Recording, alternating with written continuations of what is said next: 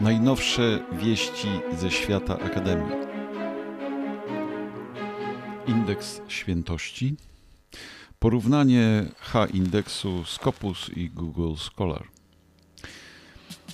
Co zamiast deformy Gowina? Czy indeks świętości? Jedno i drugie jest głupie. Wpadł mi w oko ostatnio artykuł sprzed dwóch lat profesora Adriana Farnama z Oslo i Londynu, który jest bardzo pouczający, jeśli idzie o cenę standardów naukowych obowiązujących w Polsce po reformie Gowinowskiej. Przypomnę, że wedle tych wprowadzonych w 2019 roku standardów, naukowcy wszystkich dyscyplin powinni publikować w wysoko punktowanych czasopismach wskazanych przez ministerstwo oraz przypisać się, w praktyce najlepiej do jednej, do kilku wybranych dyscyplin naukowych. Dyscypliny skatalogowano i niektóre, np. kulturoznawstwo, inaczej nazwano. Najważniejszy dla humanistów był cios w monografie naukowe, choć są po dyskusji środowiskowej w końcu bardziej dowartościowane, ale jednak nie wyżej, tylko na równi z najlepszymi publikacjami w czasopismach. Adrian F. Farnham to brytyjskiego pochodzenia profesor psychologii z Oslo, który według tych wskazanych przez Ministerstwo Gowina kryteriów ma osiągnięcia z najwyższej półki. 1117 dokumentów wykazuje Scopus, 40 508 cytacji na dzień 2 lutego 2022 roku. Tak zwany H-indeks, czyli indeks Hirscha 91.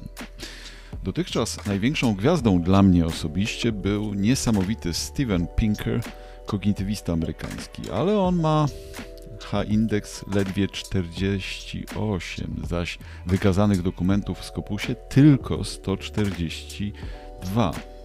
Cytacji ledwie, ledwo ćwiartkę Farnama 12 425. Bardzo mnie zainteresował dorobek tego uczonego, który nie tylko jest bardzo interdyscyplinarny, ale także wielodyscyplinarny. Opublikował wiele książek i wiele artykułów, bardzo różnych, publikuje w bardzo wielu miejscach, jest niezwykle kooperujący i międzynarodowy, można powiedzieć niedościgły wzór do naśladowania. Kiedy jednak sięgnąć do jego profilu na Google Scholar, to okaże się, że jego osiągnięcia tam są jeszcze lepsze, wprost niewyobrażalne.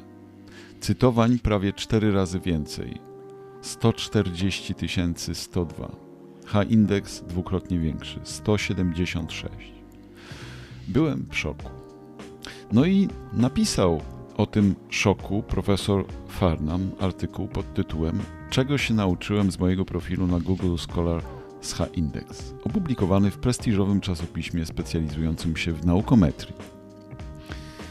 Najbardziej zaskakujące jest przede wszystkim to, że najczęściej jest cytowana jego książka pod tytułem Psychologia szoku kulturowego, która w Skopusie w ogóle nie istnieje. Wedle Google Scholar ma prawie 3800 cytowań.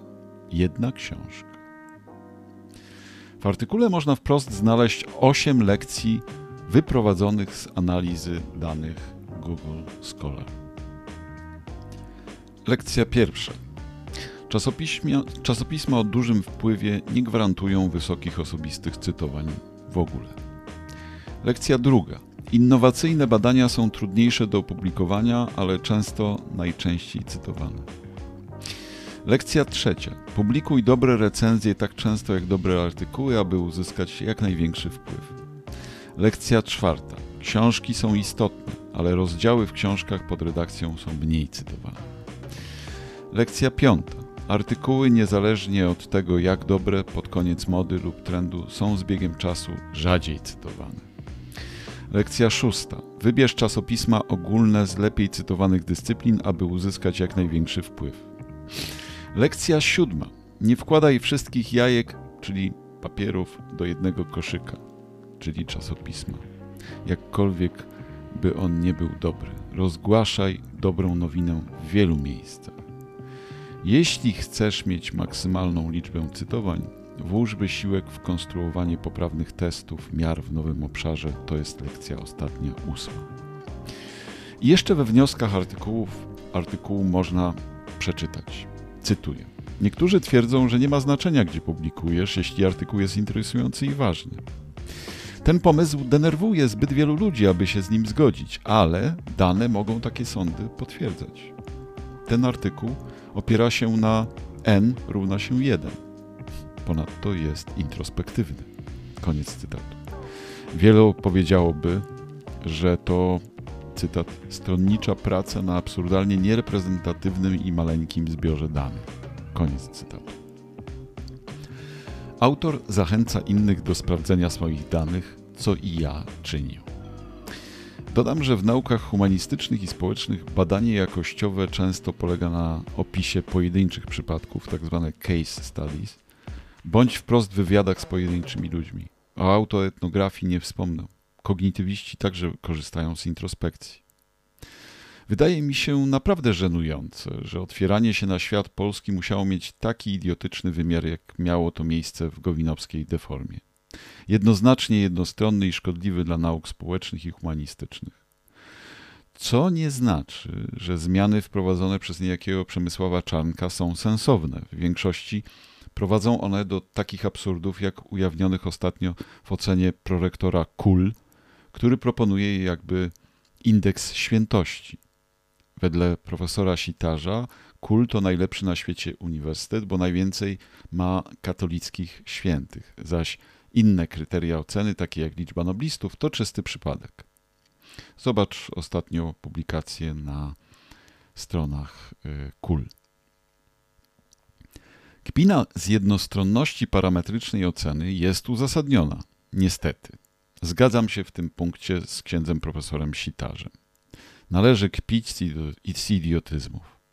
Ale w takim wydaniu jak ostatnio na KUL, w propozycji indeksu świętości, doprowadza do ośmieszania świata akademickiego i świata nauki. O tym, że chrześcijaństwu to nie pomaga, nie wspomnę. Jednak taka reakcja czarnkowo-sitarzowa to jest konsekwencja wprowadzenia idiotyzmów gowinowskich. Reakcja była do przewidzenia, bo świat nie znosi nierealistycznych regulacji, nie liczących się z ludźmi, praktykami, tradycjami i opiniami środowiskowymi. Odpowiedzią nie powinny być idiotyzmy jeszcze większe, tylko w drugą stronę. Polska mistrzem Polski. No.